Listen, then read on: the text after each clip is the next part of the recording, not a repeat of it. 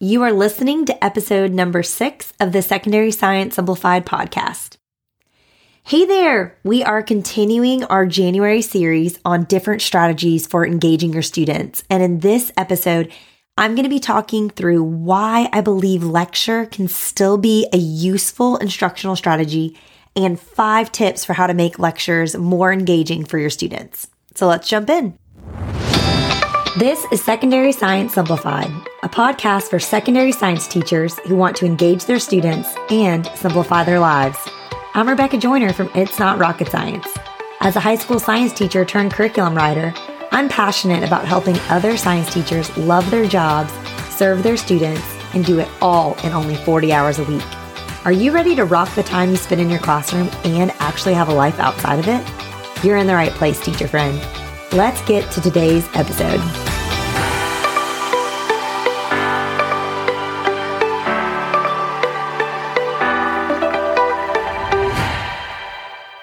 Now, before we get started, I want to make sure you know that you still have time to enter our January giveaway in honor of the launch of the podcast. So, like I've been saying in previous episodes, I created this show to serve you, and I want to help as many of you, as many secondary science teachers as possible. And to do that, I need your help. I need your help to reach your teacher friends and then other secondary science teachers that you're connected to on the internet or in whatever community you live and work in. So, to do that, I would love for you to share the podcast. And that's what this giveaway is all about. At the end of this month, two winners will be selected, and you can receive either $100 in store credit to the It's Not Rocket Science resource shop, or you can receive an It's Not Rocket Science custom RTIC tumbler and a $30 TpT gift card. So you get to pick. And all I need you to do to enter to win is to share this podcast somewhere on social media. So this could be on your Instagram stories or in a teacher Facebook group, wherever you are most connected to other secondary science teachers. And then after you share, take a screenshot and DM it to me on Instagram, and that will serve as your entry. It's so easy. And for a bonus entry, you can also leave a review on Apple Podcast. And I just want to thank you in advance for doing this because it means so much to me to have the opportunity to reach more educators who could potentially benefit from this podcast. And I'm so grateful for your help to do that. And again, at the end of the month, I will randomly select two winners from all the entries and they can choose between the two prizes. So it's going to be pretty fun. All right. Now let's talk about engaging your students in lecture. First, let me address the elephant in the room because I feel like it can be an unpopular opinion nowadays to even talk about lecturing, let alone admit the fact that I actually enjoy lecturing. So hear me out for a second before you tune out or mute me or pause me or wherever you may do that. So I love labs. I love model building. I love inquiry based activities like any good secondary science teacher does. And I love incorporating a variety of instructional methods, like the seven that I shared with you in episode five last week for how to engage your students in your content without exhausting yourself. But I also still really enjoy lecturing, and I don't think lectures have to be boring. I think often when we think of lectures, I think back to my college experience where I was sitting in 300 plus person lecture hall courses where the entire course was just lecture on lecture but that's not how it has to be. Lectures can be engaging, and I'm going to share with you in this episode my five best strategies for making them so. But before I fully dive in, I want to share why I still lecture and find it to be both an engaging and effective instructional method for your students. So I promise I have read the research and I understand that although students often perceive that they learn more from direct instruction like lectures, than they do from active learning experiences like inquiry labs, for example. They actually retain more information and a deeper understanding when they're engaged in active learning methods. So the perception that they have is different from the reality. But despite that, I also know that our high school students are still kids in a sense. They're still growing and developing their cognitive muscles. And while I believe they learn best when we are stretching them, and really pushing them out of their comfort zones, like we do with inquiry based teaching methods and other active learning strategies. I also know that their minds get tired. They don't have the stamina for 45 to 90 minutes of really intense critical thinking that oftentimes those more active learning methods require. And now I love to keep my students on their toes. I'd like to regularly change up what we're doing throughout a class period, especially when I taught 90 minute blocks, but even when I taught 50 minute class periods. You can see an example of how I chunk up my class period by checking out my anatomy of a class period cheat sheet. I'm going to link it in the show notes and you can find it also at it's not rocket science classroom.com slash episode six. So I like to change things up because I think that really helps their brains. But I also know from experience that my students really appreciate consistency and rhythms in the classroom just as much as they appreciate me changing things up and them not just sitting there for an hour. They need moments of rest and they need moments of that active learning. I really do feel like they need chances to learn within their comfort zone just as much as they need chances to learn outside of their comfort zone. And that's one reason why I like to still incorporate lectures. Also, I think we can all agree that we still have a long way to go when it comes to convincing students and their parents that they actually are learning more from active learning experiences. I don't know about you, but I have had so many students and so many parents, especially in parent teacher conferences, declare that I never taught them this or you never taught my kid this. When in fact, I spent three plus days doing a lab investigation with them on the topic. But for some reason in their brains, it doesn't feel like it counts to them as you teaching the concept unless you incorporate direct instruction on it. Like they want to see the notes where you said the thing, even if they have done this awesome lab where they've experienced this whole thing. And so again, I think this is just yet another reason why we can continue to incorporate lectures in the classroom to serve our students and their parents and have that to point to as well on top of all of the active learning strategies we're learning to and incorporating too. So really, if there's anything I've learned in life, it's that balance is key. We need to incorporate both. Our students all learn in different ways and they have different cognitive staminas. And so to best serve every student, I think we can do best by incorporating a variety of instructional methods, which includes lecturing and direct instruction. So now that I've made my case for lecturing, I want to share five ways that I try to make lectures actually engaging for my students. Tip number one, ask more than you tell. This is absolutely crucial. I feel like lecture is not just talking at your students. To me, lecture is really a format of distributing information through a facilitated discussion with my students. All of my lectures, whether it's in my AP bio class of 10 students or my CP biology class of 30 students, all of them are two way conversations between me and my students. And this conversational lecture style is established in two ways. One with questions and two with consistency. You have to set a norm in your classroom that lecture doesn't mean just sitting and writing for 20 minutes. It means that you will always be asking them questions and expecting a response. And you have to encourage their questions as well. It goes both ways. And if you do this consistently, your students will learn that lecture does not mean the teacher's just talking and they just sit in silence and can try to text under the table. You're going to redefine what lecture means for them. Now, how do you do that best? I recommend that if you're making slides or some or some sort of reference notes for yourself to going into lecture, to go ahead and brainstorm some questions in advance that you can ask your students. As you get more comfortable with your students and this style of lecturing that's more conversational, questions will come more naturally to you, especially if you teach the same subjects year after year and you can kind of anticipate things that students will have questions about. But I find that they're easiest to come up with if you're doing it in advance. I find they're especially easy if you do some sort of guided inquiry activity first prior to lecture to introduce the content and get students engaged with it. That makes it so much easier to get them discussing things during lecture. It's something that comes from the 5E model, if that's an instructional model you've used before engaging them first and exploring the content first before you explain it.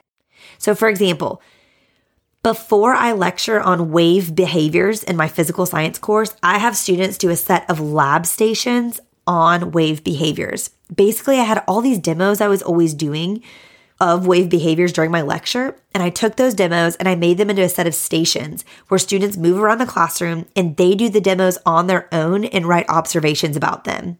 Then when we come back and we're lecturing on wave behaviors afterward, we kind of refer back to each of those stations and what they experienced there, and it gets the conversation going while we're in lecture. And I will link those in the show notes in case you just want to see an example of what I'm talking about. Now, if discussion still feels really overwhelming to you, I totally get that. I have a blog post with more tips specifically about discussions, and I'll link that in the show notes as well. But I really think when you start thinking of direct instruction through lectures as a method for facilitating discussions, it's going to make your lectures so much more engaging for you and your students. Okay, tip number two incorporate real world examples, phenomena, and video clips as much as you can. I really feel like your notes should be filled with examples you can reference throughout the entire time you're lecturing. Personally, from an organizational perspective, I still like to have a set of PowerPoint slides for all my lectures. And I keep in the notes section of each slide links and lists of examples or questions students have asked in the past that were really good ideas. And I put those there so that I can constantly be bringing in connections for students. And the best thing for us as secondary science teachers is that our content makes it so easy to do this. This could be through a demonstration that's really simple, through a YouTube video you found, through a scientific article or a fact, a statistic, anything. There are so many ways to make the content relevant for your students. And here's what's best of all. The more you do this, the more in turn, your students are going to ask questions and your lecture will become that two way conversation that we referenced in the first tip. So both of these things benefit each other. Okay, tip number three, which I kind of referenced at the beginning of this podcast episode, was you need to break up lecture with active learning experiences. Chunk, chunk, chunk. I cannot say that enough. I love to break my class period into 15 to 20 minute chunks where we're switching it up. If you've ever seen any of my lecture notes, it can honestly be annoying for some people because I have these like interrupters where we'll have like three to five slides and then I have a slide that breaks it up and it's like, go do this or go practice this. But I just think this is so important, especially if you're in a 90 minute class period. If you let lecture go too long, that's where kids kind of go into zombie mode and it becomes a much less active learning experience. Again, oftentimes I will just put in my lecture notes the title of an activity on a slide or something, and it just helps remind me mentally, like, stop here and let's go do this. Let's go do four practice problems, or let's go do this little mini activity, or whatever it may be. So, again, if you really need a practical goal, I would just say try to avoid lecturing for more than 15 or 20 minutes at a time. Again, I try to shoot for 15 minutes because I know that as students ask questions, that's going to be stretched out a bit, which I'm totally fine with. And these active learning experiences can literally be anything. It can be a full activity, it could be a lab, it could be building a model, and it could just be a couple practice problems. Really, anything that's going to get them to stop and be forced to actually really actively engage with the content that you just covered is a win. And personally, I love doing stations, but it could be anything. It doesn't have to be stations. It could be some of those ideas I shared again in episode five. So go back and refer to that episode if you want some tips there too. And speaking of practice problems, that's tip number four. I really recommend embedding practice problems or application questions into your slides. This is such an easy way to break up direct instruction and make lectures engaging. It gets them interacting with the content and critically thinking about it. And I really love any sort of challenge or problem where they can kind of think, pair, share and work through them with a peer, or I like to call their peers their next door neighbors, whoever's sitting next to them at their lab table. So you give them some sort of question that they're going to think about or work through on their own. Then they'll pair up with their neighbor to discuss it, and then we'll share their thoughts together as a class. And I try to create opportunities in my classroom for students to do this and interact with each other and practice communicating face to face. Because if I've said it once, I'll say it again. I feel like technology has really diminished our students' ability to interact with each other face to face and communicate. And so I like to create opportunities for them to do that. And speaking of technology, I know that unfortunately, some of you that are listening are still teaching virtually or hybrid in some sort of capacity. And I know that that makes lectures especially difficult. And so here's what I would recommend for you.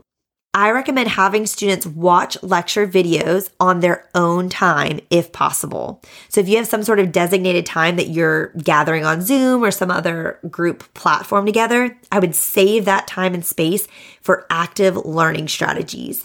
I would have them watch the video on their own time and take notes, but in those lecture videos, still embed questions and practice problems without answers as much as you can. And so that way your students are kind of hopefully being forced to pause and work through the content as they're listening. And then later when you are together, so to speak, you can discuss those more and make it a more active experience.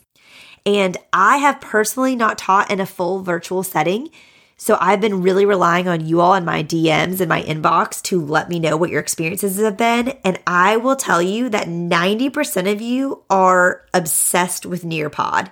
You all should be influencers for Nearpod because you are super passionate about it. So again, I don't have personal experience using Nearpod, so I feel ill equipped to talk more on it. But I feel like I do need to mention it as a resource because so many of you have raved about how it has been such a game changer for you in lecturing virtually. So I hope that helps. Okay, last but not least, tip number five. I really think giving your students some sort of outline to use to take notes during lecture is incredibly helpful. I think being a good note taker is a skill and it takes a lot of practice to strengthen that skill. There's so many ways you can do this too. Personally, I like to use Cornell Note outlines. I just have found them to be really effective and they really work with the way my brain works. And I will link a blog post in the show notes that details why I specifically chose to use Cornell Note outlines and then also how I use them. But again, you can do anything. You can do graphic, doodle based notes. It could just be some headers. It could be fill in the blank notes. It's totally your call and whatever you have the energy basically to create for your students. But if you do feel like you're minimal on energy for this, I would recommend doing a Cornell note outline with just some basic headers just to give them some sort of structure. I really think that helps them stay engaged and not just sitting there and zoning out.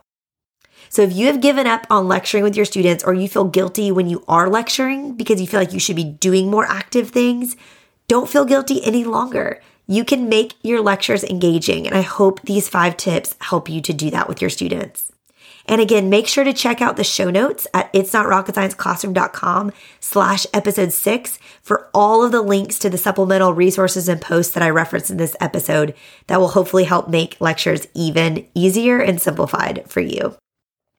Thank you so much for tuning in today. And just a reminder, it's almost the end of the month, so you only have a few more weeks to enter into our special giveaway in honor of the launch of this podcast. And again, the hope is to support as many secondary science teachers as possible. So what I would love for you to do to enter is share this podcast anywhere on social media and take a screenshot of what you've posted and send a DM of it to me at its.not.rocket.science on Instagram. And that will serve as your entry. If you would like to do a bonus entry, you can leave a review on Apple Podcast because that really means so much to me and it's such a great way to help reach more educators who could benefit from Secondary Science Simplified.